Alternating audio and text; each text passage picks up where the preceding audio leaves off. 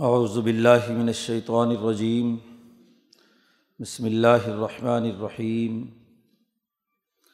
الحمد للہ الذی انزل على عبده الکتاب ولم يجعل له عوجا۔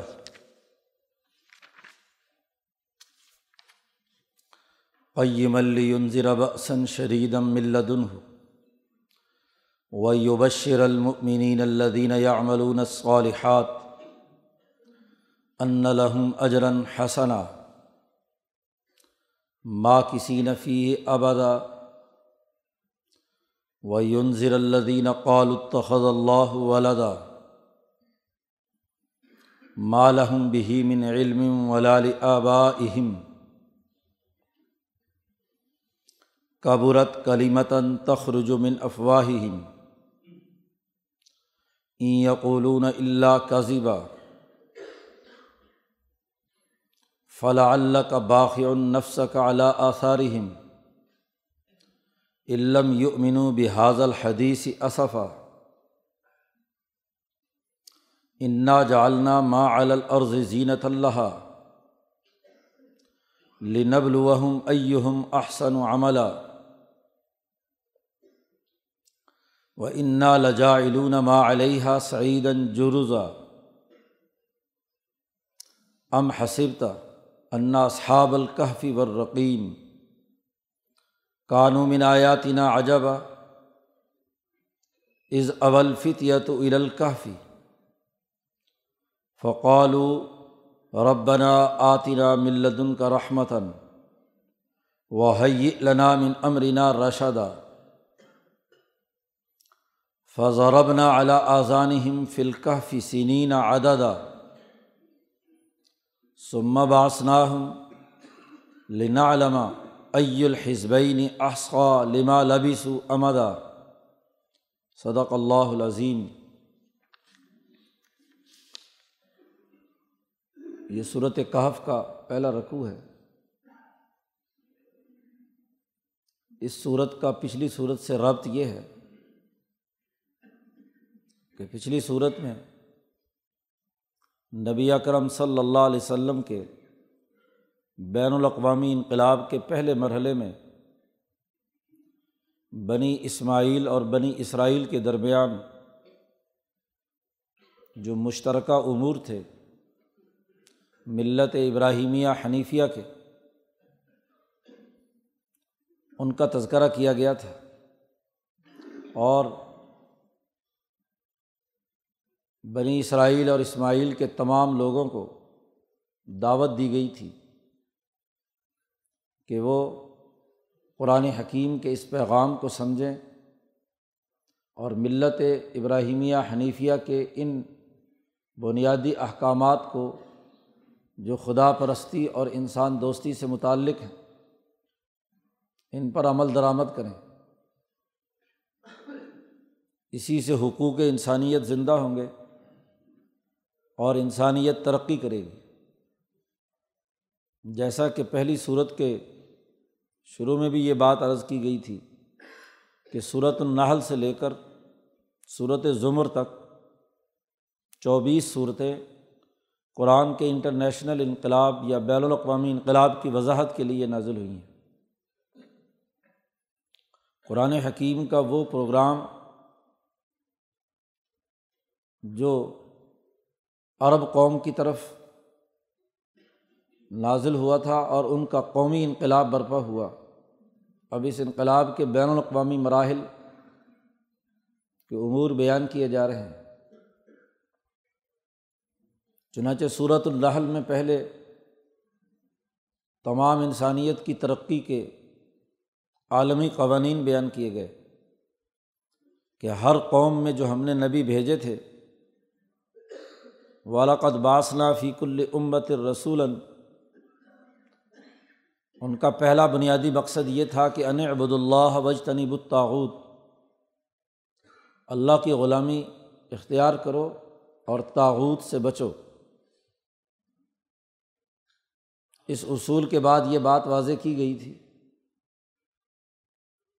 کہ آزادی اور حریت کے ساتھ عدل و انصاف کا نظام آئین قانون معاہدات عمرانی قائم ہونے چاہئیں ان اللہ امر بلادل ولاحسانی و عیتائی القربہ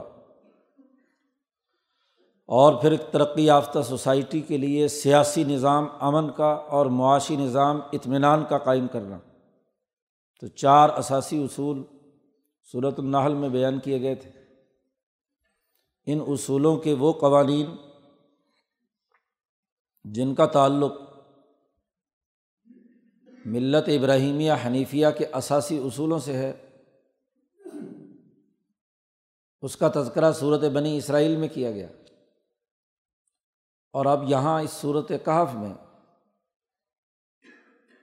بنی اسرائیل کے علاوہ باقی اقوام عالم میں جتنے پیغمبر یا مصلحین گزرے ہیں حکمہ انہیں دعوت دی جا رہی ہے کہ اب یہ کتاب مقدس قرآن حکیم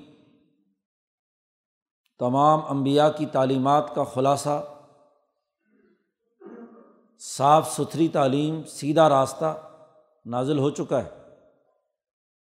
اب تم اپنے تخیلات و تصورات چھوڑ کر اس کتاب مقدس قرآن حکیم کے مطابق اپنی زندگی استوار کرو۔ اس صورت مبارکہ میں چار واقعات بیان کیے گئے ہیں، صورت کہف میں۔ اصحاب کہف کا قصہ ہے، باغ والوں کا قصہ ہے، مکالمہ ہے، ایک غریب آدمی کا اور ایک جاگیردار کا، جو زرعی معیشت سے تعلق رکھتا ہے، جس کے باغات ہیں۔ وضلب الرحم مسل الرجلعین دو آدمیوں کا قصہ ان کے سامنے بیان کرو۔ دوسرا قصہ اس صورت میں اس کا بیان ہے۔ اور پھر تیسرا قصہ موسا علیہ السلام اور خضر کے درمیان جو مکالمہ ہوا ہے۔ اس کا تذکرہ ہے۔ اور چوتھا واقعہ ذوالقرنین سے متعلق۔ چار واقعات بیان کیے گئے ہیں۔ اب یہ چاروں واقعات کا تعلق کس سے ہے؟ یہ بڑی اہم بات ہے جو یہاں سمجھنا ضروری ہے۔ حضرت مولانا عبید اللہ سندھی رحمۃ اللہ علیہ فرماتے ہیں کہ ان چاروں واقعات کا تعلق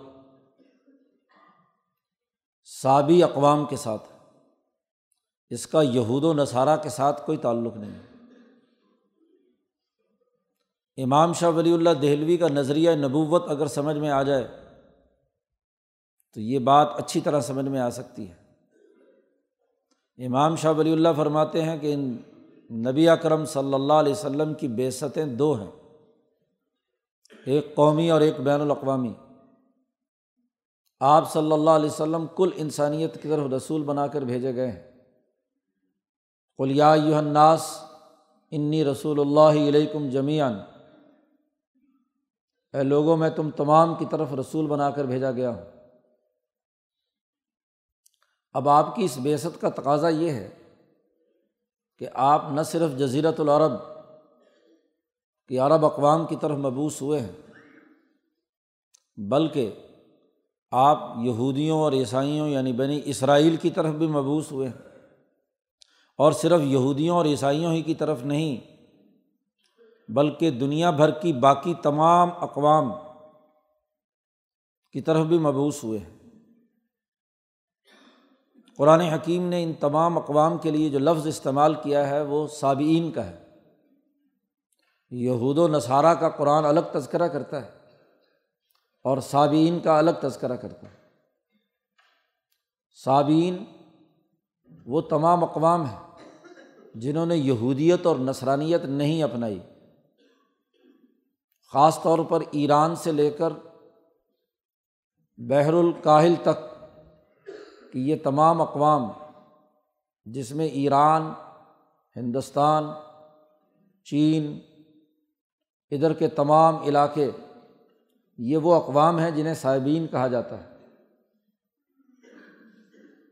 بعض مفسرین نے ایک شام کے قریب دو چار بستیوں میں بسنے والے لوگوں کو سابی قرار دے کر معاملہ ختم کر دیا۔ مولانا سندھی کہتے ہیں ایسا نہیں ہے۔ بلکہ یہ تمام اقوام جنہوں نے ابراہیمی دین میں سے کسی دین کو نہیں اپنایا یہودیت اور عیسائیت قبول نہیں کی، وہ قدیم کسی نہ کسی مذہب پر قائم ہے خواہ وہ آتش پرست ہوں یا ویدک دھرم ہو یا بدھ ازم ہو یا کنفیوشزم ہو، یہ تمام کے تمام ماننے والے دراصل سابی اقوام ہیں۔ اب قرآن یہود و نصارہ کا تذکرہ بنی اسرائیل میں کر چکا۔ اور پیچھے البقرا عال عمران اور باقی صورتوں میں بھی بڑی تفصیل کے ساتھ ان پر گفتگو ہو چکی ہے۔ اب اگر اس صورت کے یہ واقعات بھی عیسائیت اور یہودیت سے متعلق کر دیے جائیں تو سوال یہ پیدا ہوتا ہے کہ حضرت محمد مصطفیٰ صلی اللہ علیہ وسلم تو تمام اقوام کی طرف مبوس ہوئے ہیں۔ تو باقی اقوام کے لیے آپ کا پیغام اور ان کے غلط افکار و تعلیمات کو رد کرنے کے لیے آپ کا طریقۂ کار کیا ہے؟ اس لیے مولانا سندھی فرماتے ہیں کہ یہاں جو اصحاب کہف کے بارے میں یہ مشہور اسرائیلی روایات کی بنیاد پر کہ یہ اصحاب کہف عیسائی مذہب رکھتے تھے اور اسی پر ہی اصحاب کہف کے نام پر جو ڈرامے اور فلمیں بنی ہوئی ہیں، وہ بھی اسی بنیاد پر ہے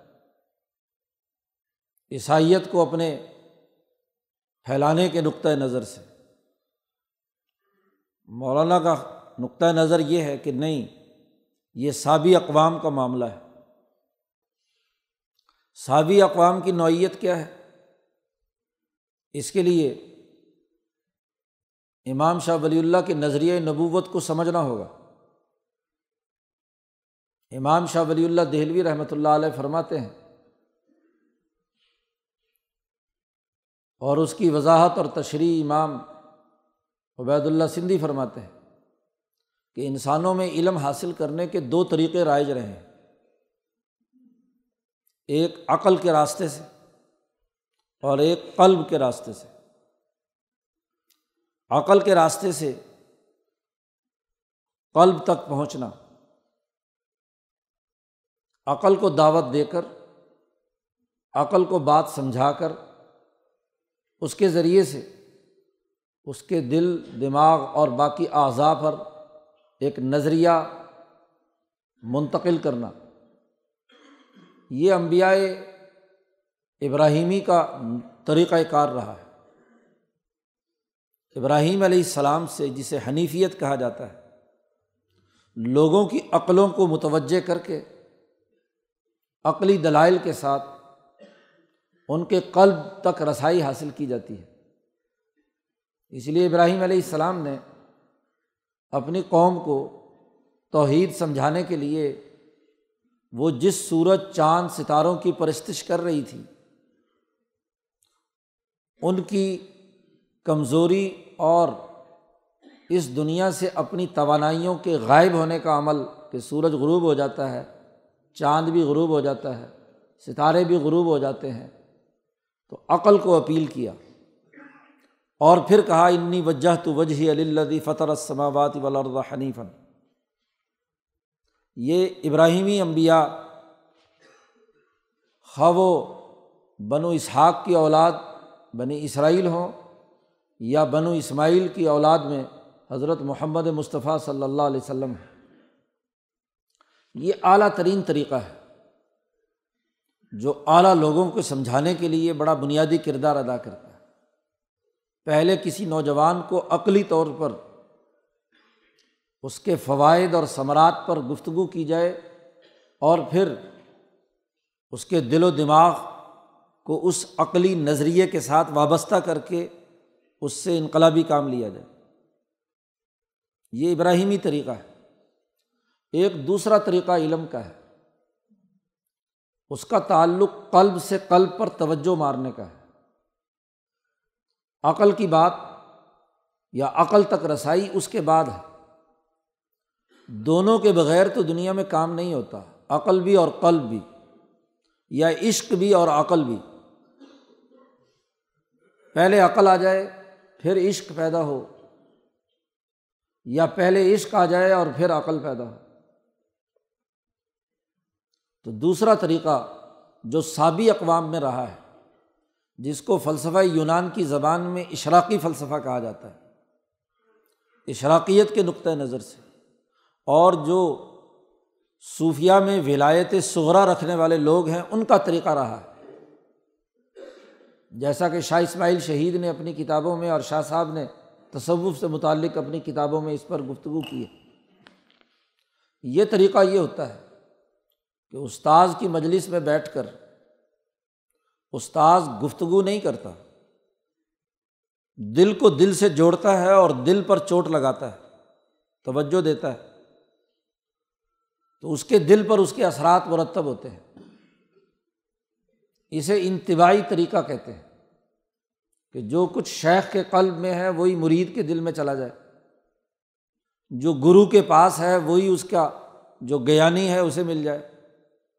ویدک دھرم بدھزم کنفشیزم مجوسیوں کا تمام تر طریقۂ کار وہ اسی اشراقی فلسفے پر استوار ہے۔ یہ جو واقعات بیان کیے گئے ہیں، خضر کا قصہ ہو، ذوالقرنین کی بات ہو، باغ میں مکالمہ کرنے والے کی گفتگو ہو، یا اصحاب کہف میں، اصحاب کہف کا سوسائٹی کو چھوڑ کر جا کر غار میں چھپ جانا، یہ یہ طریقۂ کار ہمیشہ صابین اقوام کا رہا ہے کہ وہ قلب کی توجہ سے علوم حاصل کرتے ہیں اور پھر جس سے حاصل کرتے ہیں تو اس کو اپنا باپ سمجھتے ہیں اور جو جس سے حاصل کرتا ہے وہ اپنے آپ کو اس کا بیٹا قرار دیتا ہے۔ یہ صوفیہ کے سلسلوں میں بھی رہا ہے، یوگیانہ طریقے میں بھی یہی رہا ہے۔ کیونکہ وہاں آپ کے دماغ نے کوئی کام نہیں کیا، عقل نے۔ آپ نے اپنا قلب سفرد کر دیا اور وہ اپنی قلبی طاقت سے ان کے دلوں کو کھینچ کر ان کے دلوں میں کیا ہے؟ اس نے چیز منتقل کی۔ تو جب وہ اس علم کو حاصل کرنے والا، علم حاصل کرتا ہے تو وہاں ابن بیٹے اور باپ کا تصور ہے۔ اس لیے آپ دیکھیں گے کہ تمام ہندوؤں اور کنفیوشزم اور بدھوں کے یہاں گرو جو ہے وہ بڑی بنیادی حیثیت رکھتا ہے۔ اس گرو کو باپ سمجھا جاتا ہے۔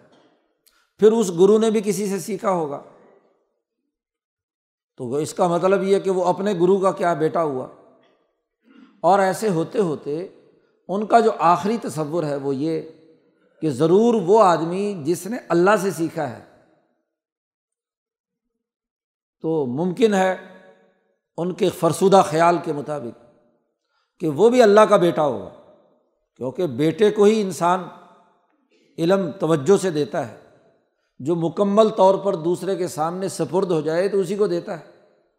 اور پھر اس بیٹے کو بھی حقیقی بیٹا سمجھ لیا۔ ابن اللہ کا بنیادی تصور سابی اقوام کا ہے۔ یہ ابراہیمی تحریک کے انبیاء کا نہیں ہے۔ مولانا سندھی کہتے ہیں کہ عیسائیوں میں بھی یہ تصور سابی اقوام سے آیا ہے۔ ورنہ خود عیسائیت میں یہ تصور نہیں تھا۔ وہاں تو حنیفی تحریک کے وہ نبی ہیں اور اسی کے مطابق انہوں نے ہدایات دی ہیں، اسی کے مطابق بات سمجھائی ہے۔ نہ خود عیسیٰ نے ابنیت کا دعویٰ کیا، نہ اپنے حواریین کو کیا ہے، اس دعوے میں شریک کیا، نہ انہوں نے یہ بات کہی۔ یہ بعد میں سابی اقوام سے آیا ہے۔ اور سابی اقوام کا جو بنیادی ذریعۂ پیداوار رہا ہے، وہ زمین ہے۔ زراعت اور کاشتکاری پورے ایران کی، پورے ہندوستان کی، چین کی جتنی بھی معیشتیں تھیں، اس زمانے میں زرعی تھی جبکہ ابراہیمی تحریک کے جتنے بھی انبیاء ہیں، وہاں زراعت سے زیادہ تجارت کا عمل دخل رہا ہے۔ گو زراعت بھی رہی، لیکن اگلا ترقی یافتہ اسٹیپ زراعت کا اور صنعت کا داود علیہ السلام صنعت کے بانی ہے اور اس کے بعد کی اقوام تجارت کے اندر اعلیٰ نمونہ رکھتی ہیں۔ تجارتی قافلہ ہی تھا جو یوسف کو اٹھا کر مصر لے کر گیا۔ تجارتی نظم و نسق کی تھا۔ گو وہاں کی ضروریات زراعت کی پیش آئیں تو یوسف نے وہ بھی کام کیا۔ ابراہیمی تحریک کے انبیاء دونوں طریقوں کے جامع ہوتے ہیں۔ وہ توجہ بھی ڈالتے ہیں اور عقل کے راستے سے بھی بات سمجھاتے ہیں۔ جبکہ سابی طریقے کے انبیاء یا حکمہ وہ ایک راستے سے کیا ہے؟ انسانوں میں کردار ادا کرتے ہیں۔ تو یہ چاروں واقعات ان کا تعلق اس انتباہی طریقے سے ہے جو سابین کے پیش نظر رہا ہے۔ یہ بنیادی بات سمجھ میں آ جائے تو یہ شروع کی آیات یا پہلا رقو اچھے طریقے سے سمجھ میں آئے گا۔ لیکن اگر وہ تصور جو ہمارے حاشیے والے نے دیا ہے، اگر اس کو سامنے رکھ کر آگے چلیں تو آیات کا مطلب درست نہیں بیٹھتا۔ جی؟ یہ چونکہ عام مفسرین جو کتابی نقطۂ نظر سے باتیں کرتے ہیں کہ سارے واقعے کو نسرانیوں پر گھما دیا، تو بس کتاب سے کتاب مکھی مار دی، اقوام عالم کا جائزہ نہیں لیا، علم کے ذرائع پر گفتگو نہیں کی۔ شاہ اسماعیل شہید نے ابقات کے شروع میں واضح کیا ہے کہ علم کے تین ذرائع ہیں۔ جی جن میں کشف اور کشف کی بھی سات اقسام خود شاہ صاحب نے سطحت میں بیان کی ہیں۔ تو جتنے بھی ذرائع علم ہیں، ان کو سامنے رکھ کر ولی اللہ نقطۂ نظر سے نبوت کی جامعت کو سمجھا جائے، تو یہ صورت اور اس کے واقعات درست تناظر میں سمجھ میں آئیں گے۔ اور اگر صرف مکھی پہ مکھی ماری جائے یا صرف عربوں کے نقطۂ نظر سے، وہاں کے مفسرین نے جن باتوں کو جہاں فٹ کر دیا، بس کتاب سے نقل کیا اور حاشیہ لکھ دیا جائے تو پھر یہی ہوگا، جو کچھ یہاں ہوا یہاں اس صورت میں غیر ابراہیمی اقوام یعنی سابعین کو درست راستے کی طرف دعوت دی جا رہی ہے۔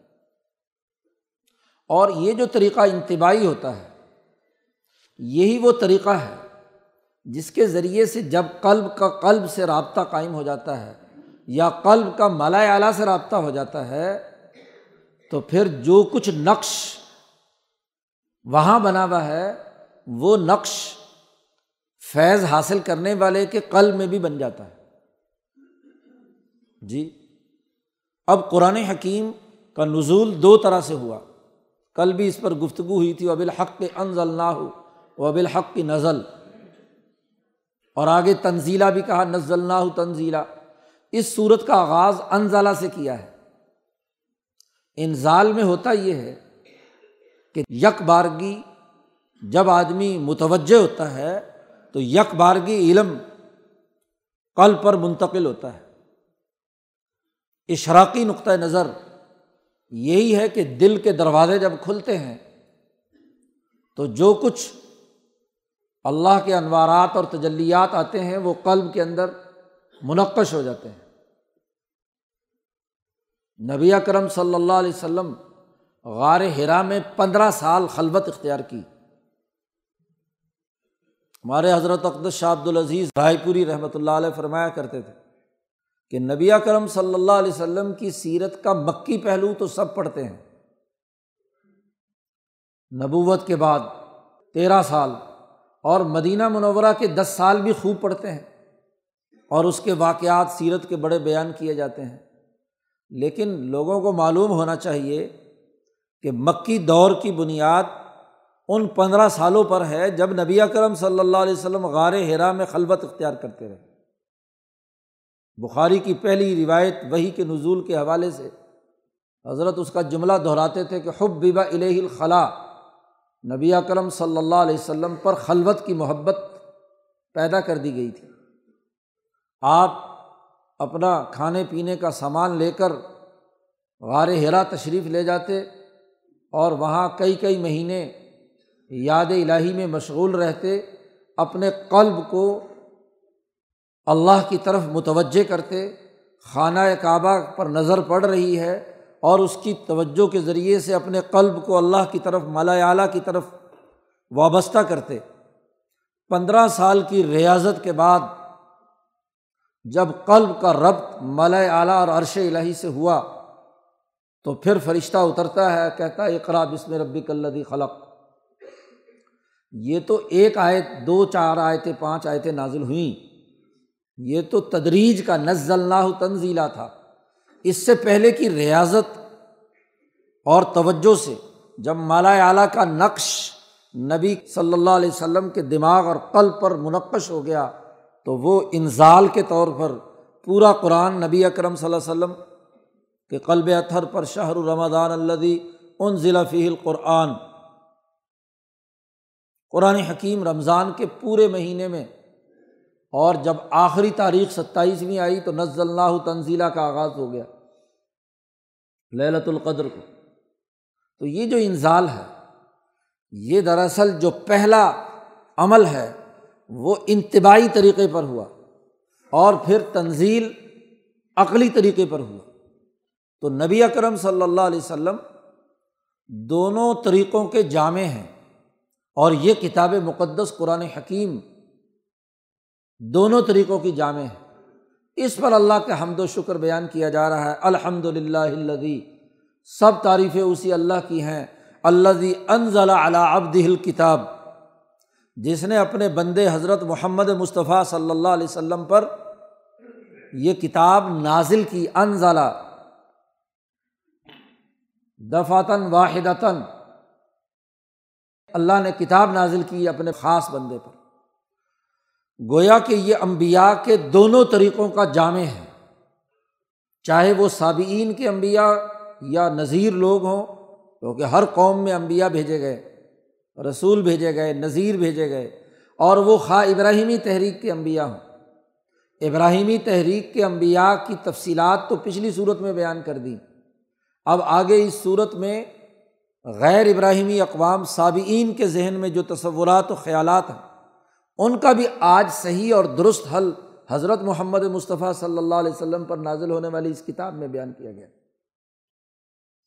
انضلا علی عبد الکتاب ولم یج اللہ عوجن اور اس میں کسی قسم کی کوئی کجی نہیں ہے۔ جتنی کجیاں تھیں، اقوام عالم میں سابعین اقوام میں جو کجیاں تھیں، مرور زمانہ سے ان میں جو تحریفات ہو چکی تھیں، یا ابراہیمی تحریک کے انبیا کی تعلیمات میں جو تحریفات ہو چکی تھیں، وہ سب کے سب تمام نشیب و فراز دور کر کے بالکل ٹھیک ہر انسان کی انسانی صلاحیت کے مطابق اس کو درست راستے پر لانے والی یہ کتاب نازل ہوئی ہے اب۔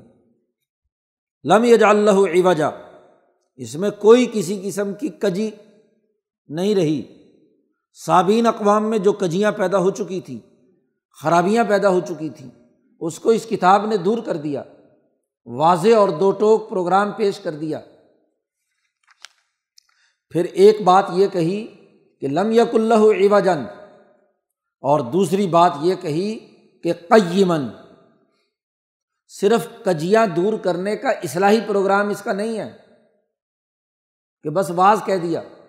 سابین طریقے کے جو لوگ ہیں، وہ سسٹم قائم کرنے کی بات عام طور پر ان کے پیش نظر نہیں ہوتی۔ وہ کہتے ہیں کہ جو مریدین جمع ہو گئے، بس ان کے دل پر توجہ ڈالو اور ان کی ذاتی اصلاح کر دو، بس کافی ہے۔ نظام بنتا ہے یا نہیں، یہ آپ کے بحث نہیں ہے۔ مجوسیوں کے مذہب کو دیکھ لو۔ کنفوشس بھی یہی اصلاحی دعوت دیتا رہا۔ رام صاحب نے بھی یہی کام کیا، کرشن جی مہاراج نے بھی یہی کام کیا۔ بدھا نے بھی یہی کام کیا۔ ایک سسٹم بنانا۔ لوگوں کو اس سسٹم پر استوار کرنا، یہ سابین امبیا کا طریقہ نہیں تھا۔ تو سابین امبیا کے طریقے میں جو تحریفات کے ذریعے سے کجی ہو گئی تھی، اس کتاب نے اسے بھی دور کر دیا۔ اور جو ابراہیمی طریقہ ہے کہ جو بات، جو نظریہ اپنانا ہے، عقل و شعور سے حجت تمام کر کے اس کا نظام بنانا ہے اور جو نہ مانے، اسے ڈرانا ہے۔ اس کے خلاف انقلابی جد وجہد اور کوشش۔ تو اسی لیے اگلی جملہ استعمال کیا اس کتاب کے لیے کہ قیمن یہ نظام قائم کرنے والی ہے۔ مصالح العباد کو قائم کرنے والی ہے اور جو مفاصد العباد ہیں انہیں ختم کرنے والی ہے۔ اور پھر یہ بھی کہ تمام کتابیں اور تمام صحیفے اور تمام تعلیمات کو درست طور پر قائم کرنے والی یہ کتاب ہے۔ اعلیٰ ترین کتاب۔ یہ صرف کجیاں ہی دور نہیں کرتی، نظریے کی خرابی نہیں صرف دور کرتی، وہ بھی کرتی ہے، اس لیے اس میں لم یک اللہ ایوجن کوئی ایوج نہیں ہے۔ اور پھر اسی کا بس بیان کیا قیمن یہ نظام قائم کرنے کے لیے کتاب نازل ہوئی ہے۔ یہ نہیں کہ جس کا جی چاہے اس کو مانے اور جس کا جی چاہے چھوڑ دے۔ اور جب سسٹم قائم کرنا ہے، تو سسٹم کے قیام کے لیے، حکومتی نظام بنانے کے لیے ضروری ہے کہ جو اس نظریے کو نہیں مانتے، ان کو سزا دی جائے، ان کے خلاف انقلاب برپا کیا جائے۔ لیون زیرا بسن شدیدن تاکہ ان کو ڈرایا جائے سخت عذاب سے۔ اگر تم باز نہیں آؤ گے، تو تمہیں عذاب دیا جائے گا، دنیا کا عذاب۔ خب و بدر میں ہو عہد میں ہو، غزوہ احزاب میں ہو صلاح حدیبیہ کے موقع پر ہو یا فتح مکہ کے موقع پر۔ لیون زیرا باسن شدیدن انقلاب لانے کی یہ کتاب ہے۔ تو دو الگ الگ وصف اس کے اسی لیے بیان کیے کہ دونوں طریقوں کو یہاں جمع کیا گیا ہے۔ کجیاں صاحبین میں کیا ہوئی تھی اس کی تفصیل آگے آ رہی ہے۔ یہ ان کو ڈرانے کے لیے اس انظار کی مزید تفصیل اس سے اگلی آیت میں آ رہی ہے۔ اور وہ یوبشر المنین اور جو ایمان لانے والے مومن ہیں، ان کے لیے یہ کتاب جو نظام قائم کرے گی، وہ ان کی خوشخبری کا باعث ہوگی۔ ان کے لیے دنیا میں بھی امن، عدل، معاشی خوشحالی کا نظام قائم کرے گی۔ اور آخرت میں ان کے لیے جنت کا اعلیٰ مقام ہوگا۔ کون ہے مومنین؟ اللہ دینہ یا ملون صالحات جنہوں نے اس ایمان کے نظریے پر بھی جمی ماجا بھی محمد صلی اللہ علیہ وسلم اس پر عمل کیا، اس کا عملی نظام قائم کیا۔ ان کے لیے خوشخبری سنانے کے لیے آئی ہے کہ ان لحم اجرن حسنا، ان کے لیے بہت اچھا اجر اور بدلہ ہے۔ اس لیے مسلمان کو دعا سکھائی گئی کہ ربنا آتینہ فت دنیا حسنا و فل آخرت حسنا۔ یہ اجر حسن دنیا میں بھی ہے۔ للدین احسن و فی حاضی دنیا حسنا۔ صورت النحل میں جہاں تمام انبیاء کی تعلیمات کا تذکرہ کیا تھا، اس کے فوری بعد کہا تھا یہ کہ للدین احسن و فی حاضی دنیا حسنا۔ جو اس کا نظام قائم کریں گے، تاغوت سے اجتناب برتیں گے، اس کا سسٹم بنائیں گے، ان کے لیے دنیا میں بھی اچھائی ہے۔ اجر الحسنہ دنیا میں بھی ہے اور آخرت میں بھی ہے۔ ماں کسی نفی ابدا، وہ اس میں ہمیشہ ہمیشہ رہیں گے اس اجر حسن میں۔ دنیا میں جب وہ اعلیٰ پروگرام پر ایک اعلیٰ نظام قائم کر کے اپنے دل سے حسد، کینہ، بغض، ظلم اپنی اجتماعیت سے، اپنی سوسائٹی سے دور کریں گے تو ہمیشہ شروع ہو گیا نا دنیا میں ہی۔ دنیا میں ہی وہ بالکل کسی قسم کی تکلیف اور اذیت میں نہیں ہوں گے۔ اور یہی ایمان اور عمل صالح دنیا میں ہوتے ہوتے دنیا سے جب رخصت ہوں گے تو پھر پورے قبر میں، برزخ میں، حشر میں اور جنت میں ہمیشہ ہمیشہ اسی میں رہیں گے۔ جب نظریہ بن گیا خدمت انسانیت کا، خدا پرستی اور انسان دوستی کا، تو خوشخبری ہی خوشخبری ہے۔ دنیا میں ترقی یافتہ اعلیٰ نظام قائم کر لیا تو اس کی یہ خوشخبری اس میں یہ ہمیشہ ہمیشہ رہیں گے مومن کا قلب دنیا میں ہر حال میں اللہ پر راضی اور خوش رہتا ہے۔ اس کو ہر وقت اپنے قلب کی ہیپینیس برقرار رہتی ہے۔ ایک دفعہ نظریہ سیکھ لے۔ جسم کو تکلیف ہے تو کیا گھوڑے کو تو تکلیف ہوا ہی کرتی ہے۔ بدن گھوڑا ہے، سواری ہے۔ نفس اصل ہے اور وہ مطمئن ہے اعلیٰ مقاصد کے لیے، تو جسم کو اگر تکلیف ہو بھی رہی ہے، تو یہ جسمانی تکلیف کوئی حیثیت نہیں رکھتی۔ وہ ہمیشہ رضائے خدا بندی کے مزے لیتا ہے۔ حضرت اقدس شاہ عبد الرحیم رائے پوری رحمۃ اللہ علیہ فرماتے ہیں کہ مومن کی شان یہ ہے کہ اس کا ظاہر اور ہوتا ہے، باطن اور ہوتا ہے۔ ظاہر میں تو وہ بہت سی مصیبتیں اور مشقتوں میں مبتلا ہوتا ہے، لیکن قلب اللہ کی محبت کی لذت میں اتنا سرشار ہوتا ہے کہ اس کو دنیا کی ان تکلیفوں کی کوئی پرواہ نہیں ہوتی۔ باطن اس کا ہر وقت خوش ہوتا ہے اور خوشی کا اور ہیپینیس کا تعلق انسان کے قلب اور باطن سے ہے۔ جسم کے لیے تو انسان جسم سے تو مشقت کرتا ہے، روٹی روزی کماتا ہے کاشتکاری کرتا ہے، ملازمت کرتا ہے، تو جسم تو کام کرنے کے لیے بنایا ہے۔ لیکن قلب مطمئن ہے، وہ خوشخبری کی حالت میں ہے، تو ماں کسی نفی ابدا، اس میں ہمیشہ ہمیشہ رہیں گے۔ اب اگر یہ پوری جامعت سمجھ میں آ جائے کہ قلب کی توجہ سے قلب میں عشق الہی کی جوت جگا لی جائے اشراقی طریقے سے، تو وہ یہیں سے ہمیشہ اس جنت میں رہنے کا عادی بن جاتا ہے۔ پھر یہ تعویل کرنے کی ضرورت نہیں جو ہمارے حاشیے والے نے کی ہے کہ جی فی ہی کی ضمیر جو ہے پیچھے اندر سے کوئی نکالا ہے، بہشت کی طرف جا رہی ہے۔ یہاں تو کہا، ان لہم اجرن حسنا۔ تو اجر حسن دنیا میں بھی تو ہے، دنیا میں بھی تو انقلاب سے کیا ہے، ایک نتیجہ نکلتا ہے۔ تو یہ تعویل کرنے کی کیا ضرورت ہے؟ جو ایمان لانے والے اور عمل صالح کرنے والے ہیں وہ اجر حسن میں ہمیشہ ہمیشہ رہیں گے جب ایک دفعہ نظریہ بن گیا اور کام انہوں نے شروع کر دیا۔ یہ کتاب دنیا کی تمام کجیوں کو، غلط افکار کو، غلط اعمال کو ختم کرنے اور صحیح نظام کو قائم کرنے کے لیے قیمن آئی ہے۔ اور اس کے لیے یہ ان لوگوں کو ڈراتی ہے۔ جی ویون ضر الدین قال التخذ اللہ ولدا۔ ان لوگوں کو ڈراتی ہے جنہوں نے کہا کہ اللہ نے اپنی اولاد قائم کر لی ہے، بیٹا بنا لیا ہے۔ اب یہ بنیادی نظریہ کہ اللہ کی اولاد ہے، یہ دراصل سابی اقوام کا ہے۔ اور یہ کیوں پیدا ہوا؟ شاہ صاحب نے الفوظ القبیر میں یہودیوں نسرانیوں اور مشرقین اور منافقین کے نفاق، شرک اور یہودیت اور عیسائیت میں غلط افکار کے پیدا کرنے کے اسباب بیان کیے۔ ہیں اور اس میں یہی بات واضح کی ہے کہ امبیا علیہم السلام کو اللہ تبارک و تعالیٰ نے جیسے محبت اور شفقت سے عام دنیا کی اقوام کا رواج رہا ہے اور زرعی معیشتوں میں تو بہت زیادہ ہے کہ کوئی جوان اچھا کام کرے جو گاؤں کا بڑا یا خاندان کا بڑا ہوتا ہے، اس کو بیٹا کہہ کر پکارتا ہے کہ بیٹا، آپ نے بڑا اچھا کام کیا۔ اب یہاں بیٹے سے کوئی حقیقی بیٹا تھوڑا ہی ہے۔ بیٹا شفقت اور محبت سے کہا جاتا ہے۔ وہ کوئی اپنی اولاد یا حقیقی بیٹے کی بات نہیں ہوتی۔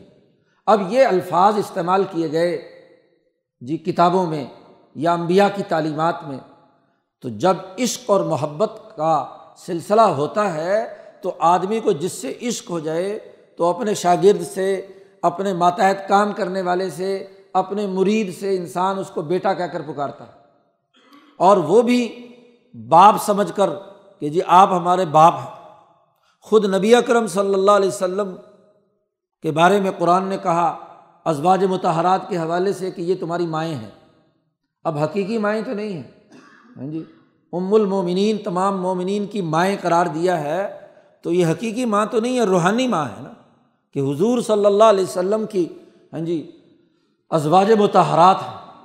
جی حضور صلی اللہ علیہ وسلم کی ابوت کا تو انکار کیا ہے کہ آپ ماں کا ہاں جی محمد البا احد مر رجال کم کیوں؟ کہ عیسائیت کے عقیدے کے نتیجے میں خرابی پیدا ہو سکتی تھی۔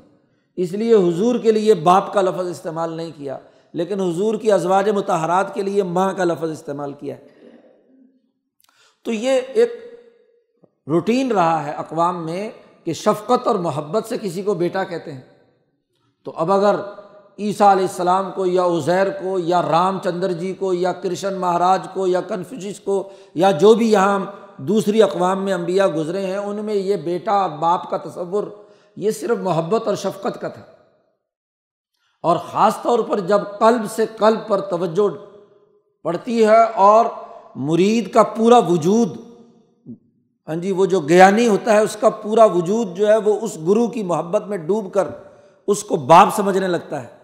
تو پھر وہ سلسلہ بڑھتے بڑھتے آگے جا کر کیا ہے؟ اللہ کے بارے میں بھی، خدا کے بارے میں بھی یہ تصور پیدا ہو جاتا ہے کہ اس نے بھی شاید جس پہلے انسان کو یہ علم دیا تھا ہاں جی وہ بھی کوئی اللہ کا بیٹا ہی ہوگا نا؟ یہ جو تصور صابین میں موجود تھا، اب یہ کتاب آئی ہے ڈرانے کے لیے کہ یہ تصور غلط ہے۔ اللہ نے کوئی بیٹا نہیں بنایا۔ یہ ابنیت کی جو بات ہے، یہ زیادہ سے زیادہ محبت اور شفقت کی تھی۔ حقیقی بیٹا کوئی اللہ کا نہیں ہے۔ اب جو ان اقوام میں انبیاء آئے، انہوں نے تو بات ٹھیک ٹھیک پہنچائی، لیکن ہوتا یہ نا کہ بگڑتے بگڑتے تیسری چوتھی نسل میں بات کچھ سے کچھ ہو گئی۔ اگر حنیفی تحریک کے انبیاء میں خلاف امباد خلفن، ان کے بعد ان کے نااہل خلیفے آ کر دین کو مسق کرتے رہے ہیں، تو یہ انتباہی طریقے کے انبیاء کا بھی تو یہی معاملہ ہے۔ کہ تیسری چوتھی نسل میں جا کر ان کی اصل تعلیم کو لوگوں نے مسق کر دیا۔ اور چونکہ اس کا بڑا گہرا تعلق زرعی معیشت سے ہے کہ وہاں ایسا ہی ہوتا ہے، تو ان تصورات کو جو ابراہیمی تحریک سے پہلے کے سابین اقوام میں موجود تھے، جس کی تردید خود ابراہیم نے کی، اب آج یہ کتاب نازل ہوئی ہے، یہ ان لوگوں کو ڈراتی ہے جو یہ سمجھتے ہیں کہ انسانوں میں سے کوئی انسان یا کوئی مخلوق اللہ کی اولاد ہے۔ قال التخذ اللہ علیہ اصل بات کیا ہے؟ مالحم بھی من علم ولا آبا زیادہ سے زیادہ ان کے پاس اس چیز کی صنعت یہ ہے کہ ان کے آبا و اجداد یہ کہتے رہے ہیں۔ تو اللہ نے صاف کہہ دیا یہاں قرآن میں کہ مالحم بھی من علم، ان کو پورا علم ہی نہیں ہے۔ علم کے ذرائع کی حقیقت یہ نہیں جانتے۔ یہ توجہ سے علم حاصل کرنا یا عقل کے ذریعے سے علم حاصل کرنے کی جامعت کو نہیں سمجھ رہے، اس کی نزاکت کو نہیں سمجھ رہے۔ اور نہ ہی ان کے آبا و اجداد نے سمجھا۔ اور جب علم ناقص ہو، حجاب سوئے معرفت ہو، غلط طور پر بات سمجھی جائے، تو وہ بہت خرابی کا باعث بنتا ہے۔ قبرت کلی متن تخرج من افواہم یہ بہت بڑا جملہ ہے جو اپنی زبان سے نکالتے ہیں کہ اللہ نے اپنی اولاد بنا لی۔ ایسا نہیں۔ یقولون اللہ کذیبہ یہ جو کچھ کہہ رہے ہیں وہ سراسر جھوٹ ہے۔ اس کا حقیقت سے کوئی تعلق نہیں۔ تو سابی اقوام میں جو انسانوں کو خدا کا بیٹا یا اولاد ہونے کا تصور تھا، دیوی دیوتاؤں کا، سابین اقوام کے اس بنیادی تصور کو رد کر دیا۔ کہ یہ غلط۔ اور چونکہ سابی اقوام سے ہی عیسائیوں میں آیا تھا، تو عیسائیوں کی تردید تو پچھلی صورتوں میں کر دی کہ لقت کفر اللہ دین قالو ان اللہ المسیح ابن مریم، یا سالس و ثلاثہ۔ اس کی تردید تو کئی دفعہ پیچھے ہو چکی ہے۔ یہاں تو یہ کہ عیسائیوں میں ہی جہاں سے عقیدہ آیا، اس کا مرکز اور منبع اس کو کاٹ کر ختم کیا جائے اور جو اس میں کجی پائی جاتی ہے، اسے دور کر دیا جائے۔ یقول اللہ کاذیبہ اب سابی اقوام سے یہ غلط تصور جی خدا کے بیٹا ہونے کا، ابنیت ہونے کا، یہی قریش مکہ میں بھی وہیں سے آیا۔ امر ابن لوہا جو تین سو سال پہلے مکے کا سردار بن گیا تھا، حضور کی آمد سے پہلے، تو وہ ادھر ہی گیا تھا، مجوس علاقے میں، ایران اور عراق کے علاقے میں گیا۔ اور وہاں سے یہ بت پرستی اور ابنیت کا تصور لے کر آیا۔ اب باقی لوگ تو بیٹوں کو بناتے تھے۔ عربوں نے کہا کہ بیٹا تو ہمارا ہونا چاہیے، بیٹیاں اللہ کو دے دیتے ہیں۔ تو فرشتوں کے اللہ کی بیٹیوں کا تصور بھی تو اسی سابی اقوام کے ذریعے سے مشرقین مکہ میں پہنچا تھا۔ خرابی جیسے نصارہ میں پہنچا تھا۔ نصارہ نے اتنی رعایت تو رکھی کہ چلو بیٹا اللہ کا مرد مذکر بنائیں۔ جی اور ان مشرقین مکہ کی بے حیائی دیکھیے کہ انہوں نے کہا کہ بیٹا تو ہمارا ہونا چاہیے اور بیٹیاں چونکہ ہمیں پسند نہیں ہیں تو چلو اللہ میاں کے لیے بیٹیاں بنا دو۔ جس کی تردید پچھلی صورت میں ہاں جی صورت النحل میں اللہ تعالیٰ نے وضاحت کے ساتھ کی ہے۔ اب چونکہ مکے والوں میں بھی یہ خرابی موجود تھی اور سابین اقوام کے امراض کی وجہ سے یہاں تک تھی، اب یہ کتاب آئی ہے، اس نے تمام کجیاں دور کر کے واضح طور پر اعلان کر دیا کہ اللہ کا کوئی بیٹا نہیں۔ لیکن پھر بھی یہ مکے کے مشرق مکی صورت ہے یہ۔ صورت کہف، یہ بھی آخری زمانے کی ہے۔ تو اس مکی صورت میں مکے والے وہ مشرق جو سابی اثرات سے اللہ کے لیے بیٹیاں مانتے ہیں، اب ان کے ایمان نہ لانے پر کہ ان کو عقل سے بھی سمجھایا، حنیفی طریقے سے بھی سمجھایا صابین کے طریقے سے بھی اس کا رد کر دیا۔ اس کے باوجود بھی اگر یہ بات نہیں مانتے تو لا اللہ کا باخ نفس کالا آثارہم۔ ان کے اندر وہ جو صابین قوم کے اثرات موجود ہیں، آثارہم، بالکل جملے فٹ بیٹھتے ہیں۔ اگر بات ہاں جی شاہ صاحب کے نظریہ نبوت اور مولانا سندھی کے نقطۂ نظر سے بات سمجھ لی جائے، ورنہ تو آثارہم کا کوئی مطلب نہیں ہے۔ جی اللہ کا باقی نفس کا اعلیٰ آثارہم۔ علم یومن بحاظ الحدیثی آصفہ آپ کا دل ہاں جی پھٹ جائے، گھونٹ رہے ہیں آپ اپنے دل کو اس بات پر کہ ان کے اندر جو اثرات نظر آ رہے ہیں مکے کے مشرقوں میں صابین کے، کہ علم یومن و بحاظ الحدیثی اصفا افسوس سے آپ کا دل کہیں پھٹ نہ جائے کہ علم یومن و بحاظ الحدیث کے یہ جو ہم نے کھری اور سچی بات یہ جو حدیث قرآن نازل کیا ہے، یہ کتاب نازل کی ہے، اس پر یہ ایمان نہیں لا رہے۔ ان کے ایمان نہ لانے سے ان کے اندر جو اثرات موجود ہیں ہاں جی صابین اقوام کے، اس پر افسوس کا اظہار کی وجہ سے کہیں آپ اپنے دل کو اگوٹ رہے ہیں تو آپ کو پریشان ہونے کی ضرورت نہیں۔ آپ دو ٹوک پروگرام واضح کریں۔ اور اس کا نظام قائم کرنے کی جد وجہد جاری رکھیں۔ دل کو افسوس میں مبتلا کرنے کی ضرورت نہیں ہے۔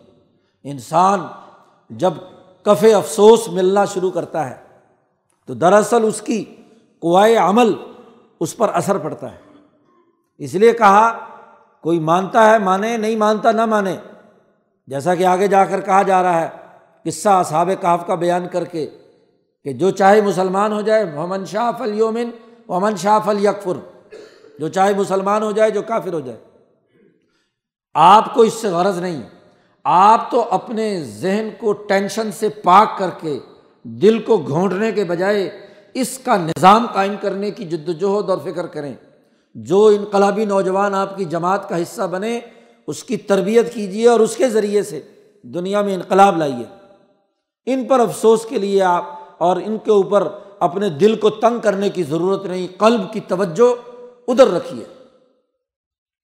انا جالنا ما الارض زینت اللہ ہم نے زمین پر جو چیزیں اگائی ہیں، کاشتکاری اور زراعت کا یہ طریقہ، جہاں یہ تصورات ابنیت والے پھلے پھولے ہیں، یہ تو زینت اللہ، یہ تو زمین کی زیب و زینت ہے۔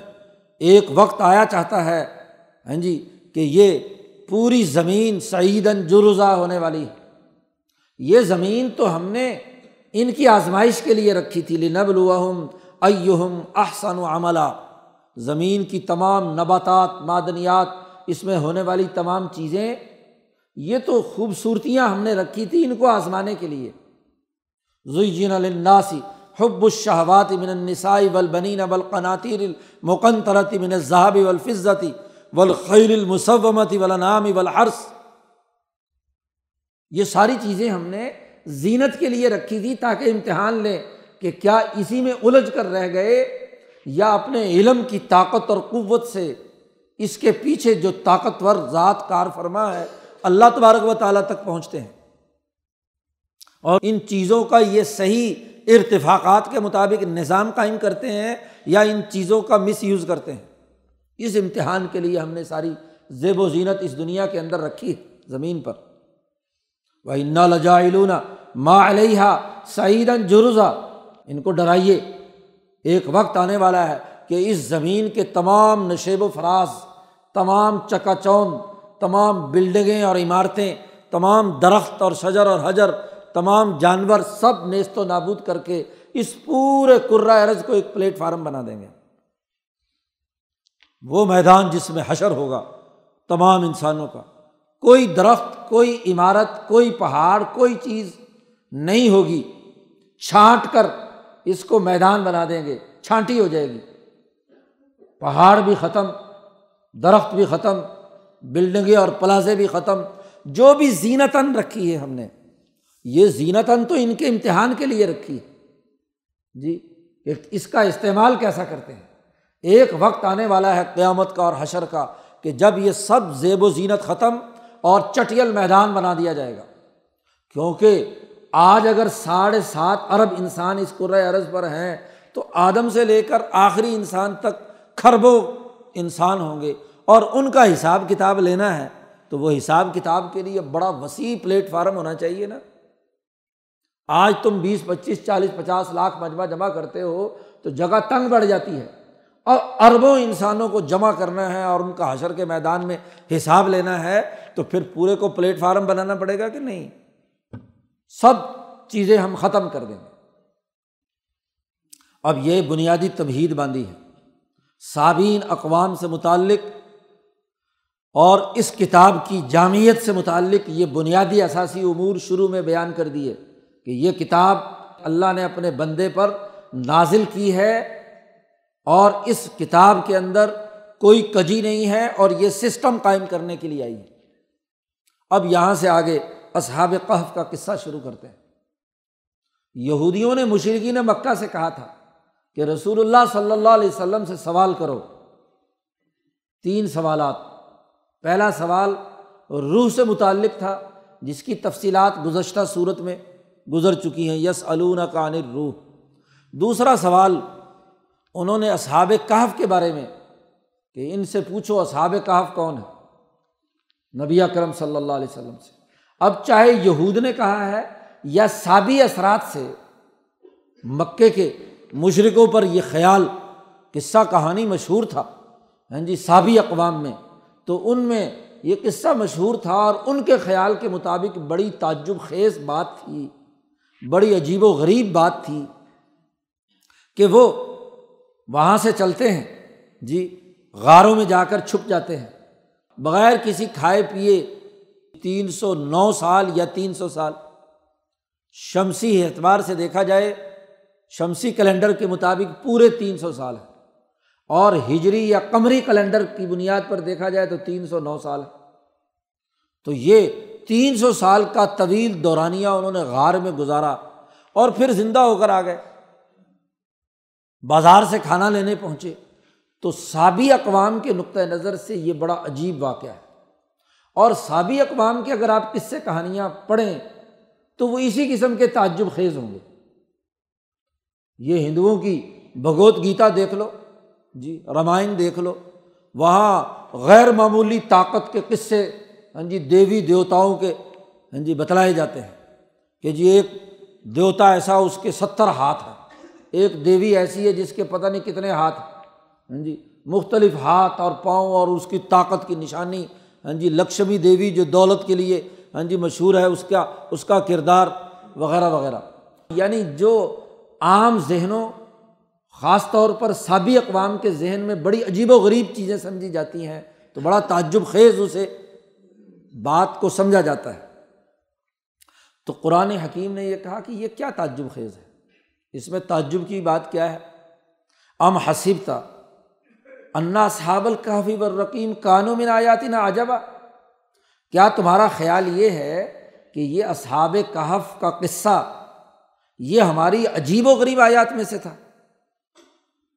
نہیں، یہ بیچارہ کیا عجیب ہے؟ اس کی عجائب قدرت ہونا تو بہت کم درجے کا ہے۔ اس سے بڑے بڑے عجائبات اس کائنات میں موجود ہیں۔ اس سے عجیب و غریب واقعات موجود ہیں۔ اور سب سے بڑا عجوبہ یہ ہے کہ اللہ نے بغیر کسی وجود کے کائنات پیدا کر دی، آسمان پیدا کیا، زمین پیدا کی، انسان پیدا کیا، چلتا پھرتا انسان، اس کو عقل دی، علم دیا، شعور دیا۔ اس پہ تو تعجب نہیں کرتے اور اس کی بنیاد پر تو سسٹم قائم نہیں کرتے۔ لیکن ایسے رومانوی واقعات اور روحانی قصوں کی بنیاد پر تم ہاں جی اپنے دین کی صائبین لوگوں میں فروغ دینے کے لیے لوگوں کو کرامتے بیان کرتے ہو، یہ کیا تعجب خیز ہے؟ جی یہ تو کوئی ایسی تعجب کی بات نہیں ہے۔ سوالیہ کیا، ام حسبتا کیا آپ کا خیال ہے کہ کانوں میں نایاتی نہ عجبا، کہ یہ صحاب کہف اور رقیم جو ہے یہ عجیب و غریب لوگ ہیں یا عجائبات میں سے ہے اب یہاں دو لفظ قرآن نے استعمال کیے ہیں، اصحاب الکحفی ورقیم حضرت شیخ الہند نے تو ترجمہ کرتے وقت دونوں کی رعایت رکھی ہے۔ غار اور کھو والے۔ اسکحف وسیع غار کو کہتے ہیں۔ اور ایک کھو وہ جو چھوٹی سی غار ہوتی ہے، کھود کر عام طور پر لوگ بناتے ہیں کہ بارش آ گئی تو وہاں پناہ لے لے، تھوڑی دیر کے لیے وہاں ٹھہر جاتے ہیں۔ چھوٹا سا منہ کر کے اندر سے ہاں جی چھوٹی سی جو جگہ ہوتی ہے، اس کو کھو کہتے ہیں۔ اور بسا اوقات پہاڑوں کے اندر جو چیزیں ہوتی ہیں، معدنیات ہوتے ہیں یا آج کل سلاجیت وغیرہ ہوتی ہے، تو یہ سلاجیت نکالنے والے ہاں جی وہاں چڑھتے ہیں اور وہاں سے وہ پورے کو خالی کر لیتے ہیں، پورا حصہ منوں کے حساب سے سلاجیت نکلتی ہے تو وہ ایک چھوٹی سی جگہ بن جاتی ہے کھو اسے کہتے ہیں۔ پہاڑی علاقے والے لوگ جانتے ہیں۔ اب یہاں مفسرین کہتے ہیں کہ یہ دو الگ الگ قصے ہیں یا ایک ہی قصہ ہے۔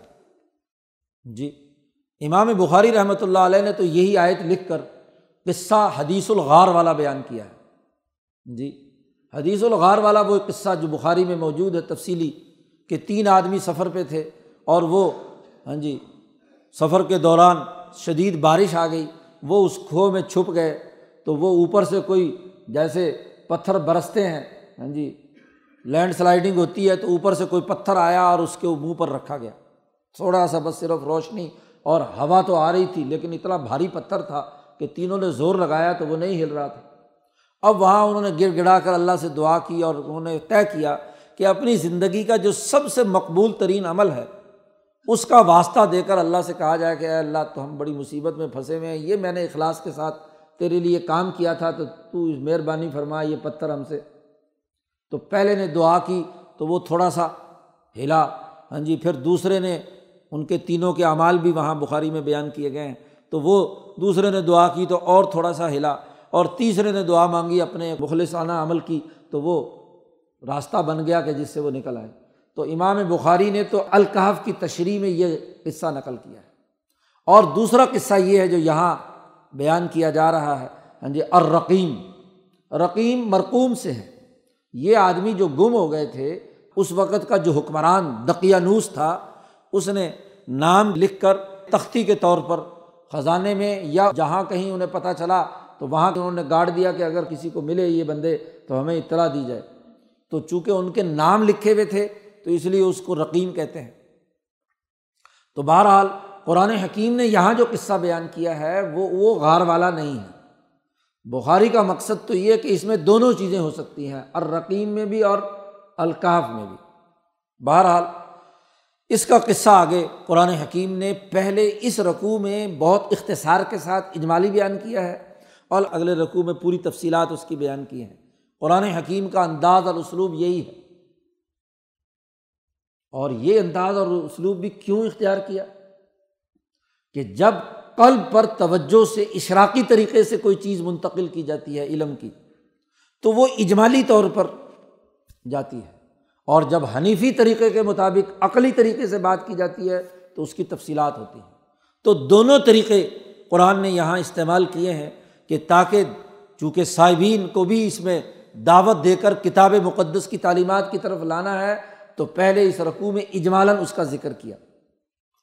از اول فت یا تو الکحف جب نوجوانوں نے پناہ لی ایک کھو میں، ایک غار میں فقولو عرب بنا آتینہ ملدن کا رحمتاً۔ اور وہاں پناہ لے کر انہوں نے اللہ سے دعا مانگی، اے ہمارے پروردگار آتینہ ملدن کا رحمتاً۔ ہمیں خاص اپنی طرف سے رحمت عطا فرما۔ وہ حی لنا من امرینا رشدہ اور ہمارے لیے، ہمارے اس کام میں ہدایت نصیب فرما، درستگی نصیب فرما۔ ہمارا کام درست ہو جائے، صحیح ہو جائے۔ وہ جس مشن کو لے کر اٹھے تھے، انتباہی طریقے کے یہ لوگ جس بات پر قائم رہنا چاہتے تھے، اپنے حکمران سے مخالفت اور مزاحمت کرنا چاہتے تھے، تو اپنی امر کہا ہے یہاں۔ اور امر کا تعلق ہاں جی امور کی سر انجام دہی سے، نظم و نسق سے متعلق ہے۔ تو اس امور سے متعلق وہ کہتے ہیں کہ ہمارے اس کام میں ہمیں درستگی، طاقت اور قوت اور اپنے نظریے اور فکر پر، اپنی تعلیم پر قائم رہنے کی ہمیں توفیق عطا فرما۔ فضربنا اعلیٰ آذانہم ہم نے ان کے کانوں پر تھپکی دی۔ ضربنا اعلیٰ آذانہم فلکافی اس غار میں۔ سینین عددہ چند سال۔ اگلے رقوع میں تفصیل سے آ رہا ہے، کوئی تین سو سال کے قریب۔ اختلاف کس بات پر تھا؟ کہ اس وقت جو حکمران جماعت تھی، جس کی حکومت تھی، وہ آخرت کے کسی تصور کو نہیں مانتی تھی۔ انہوں نے جب دعوت دی، سچائی کی بات واضح کی، ان کا دل روشن ہو گیا۔ دھیان اور گیان سے ان کے اندر یہ بات منکشف ہو گئی کہ بھائی، حق بات یہی ہے کہ یہ دنیا فانی ہے، ختم ہونے والی ہے۔ تو دنیا کے امور، عدل و انصاف کے ساتھ قائم ہونے چاہیے۔ مرنے کے بعد حساب و کتاب ضرور ہونا ہے۔ یہ بھی حکمران طبقوں کے شہزادے تھے، یہ جو اصحاب کہف تھے۔ انہوں نے ان حکمرانوں کو ڈرایا کہ تم جو ظلم کرتے ہو، زیادتی کرتے ہو، انسانوں کے پر ہاں جی ظلم کے پہاڑ توڑتے ہو، یہ چھوڑ دو، ورنہ ایک وقت حساب و کتاب کا آنے والا ہے کہ جب تمہیں کیا ہے۔ تو انہوں نے کہا کہ کیسے ہم مر کھپنے کے بعد دوبارہ زندہ ہوں گے اور ہمارا حساب و کتاب ہوگا؟ تو باس بادل موت کا معاملہ ان کے درمیان درپیش تھا۔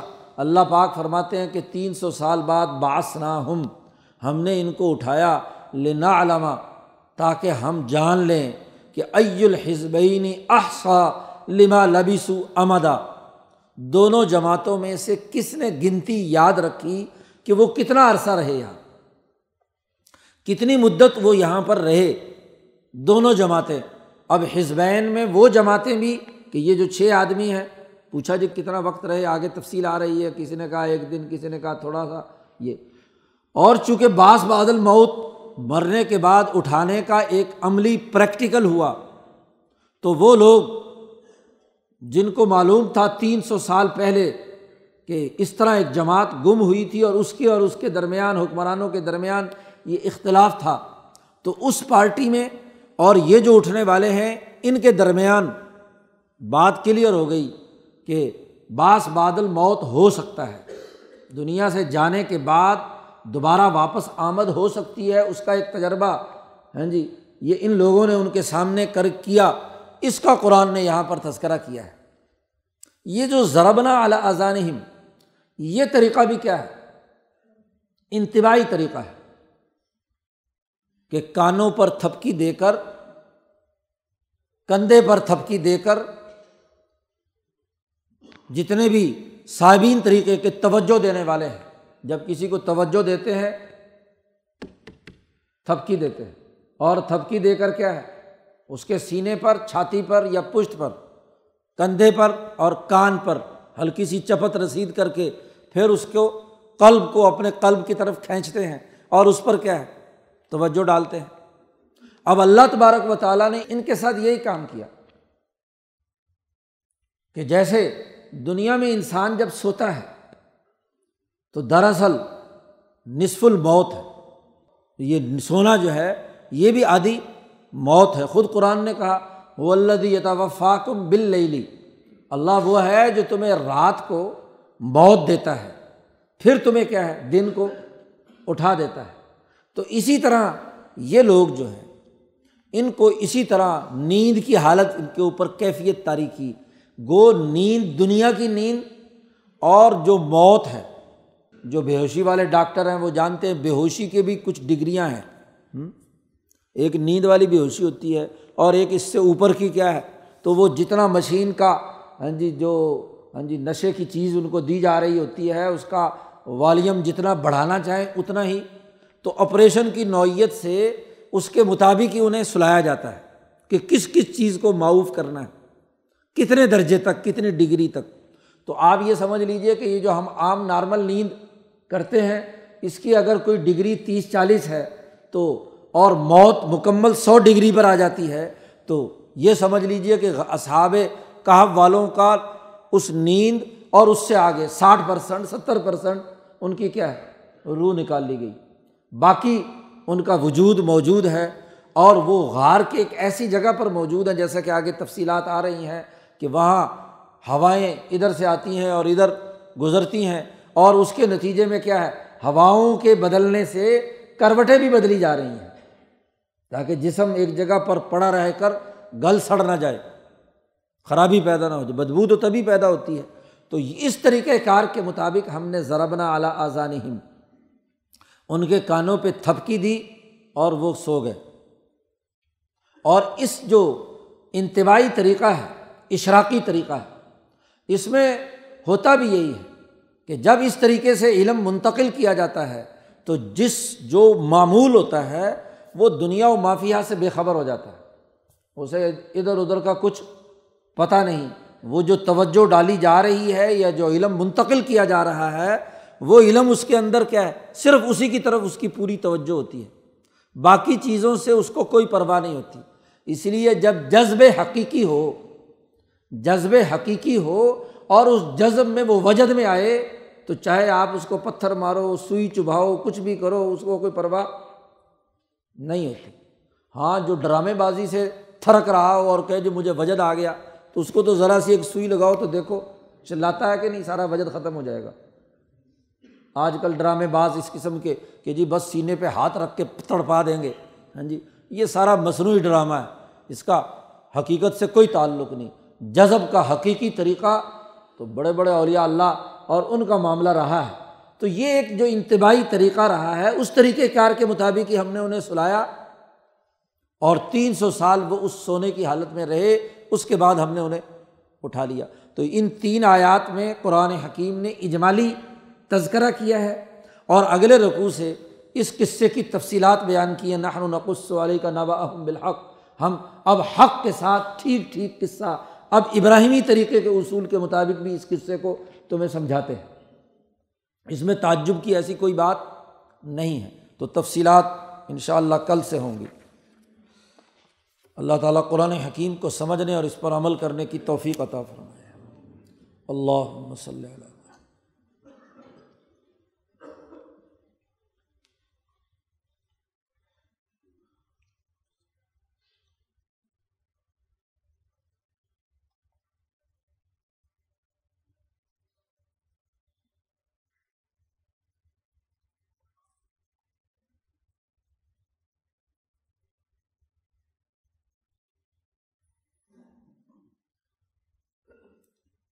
اجبائی